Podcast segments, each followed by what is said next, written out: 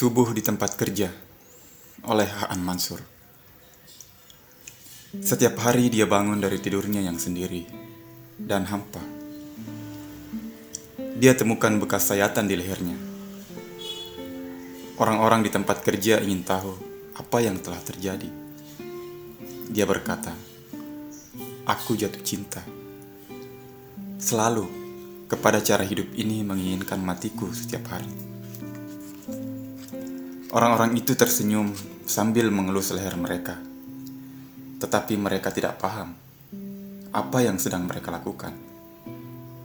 Mereka sungguh tidak pernah paham.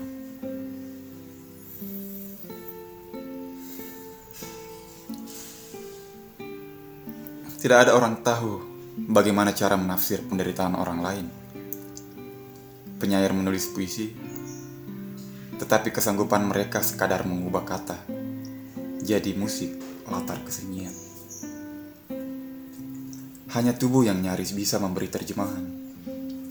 Tubuh kita sudah terbagi-bagi, separuh milik negara, separuh milik bank, sisanya milik tidur yang sendiri dan hampa.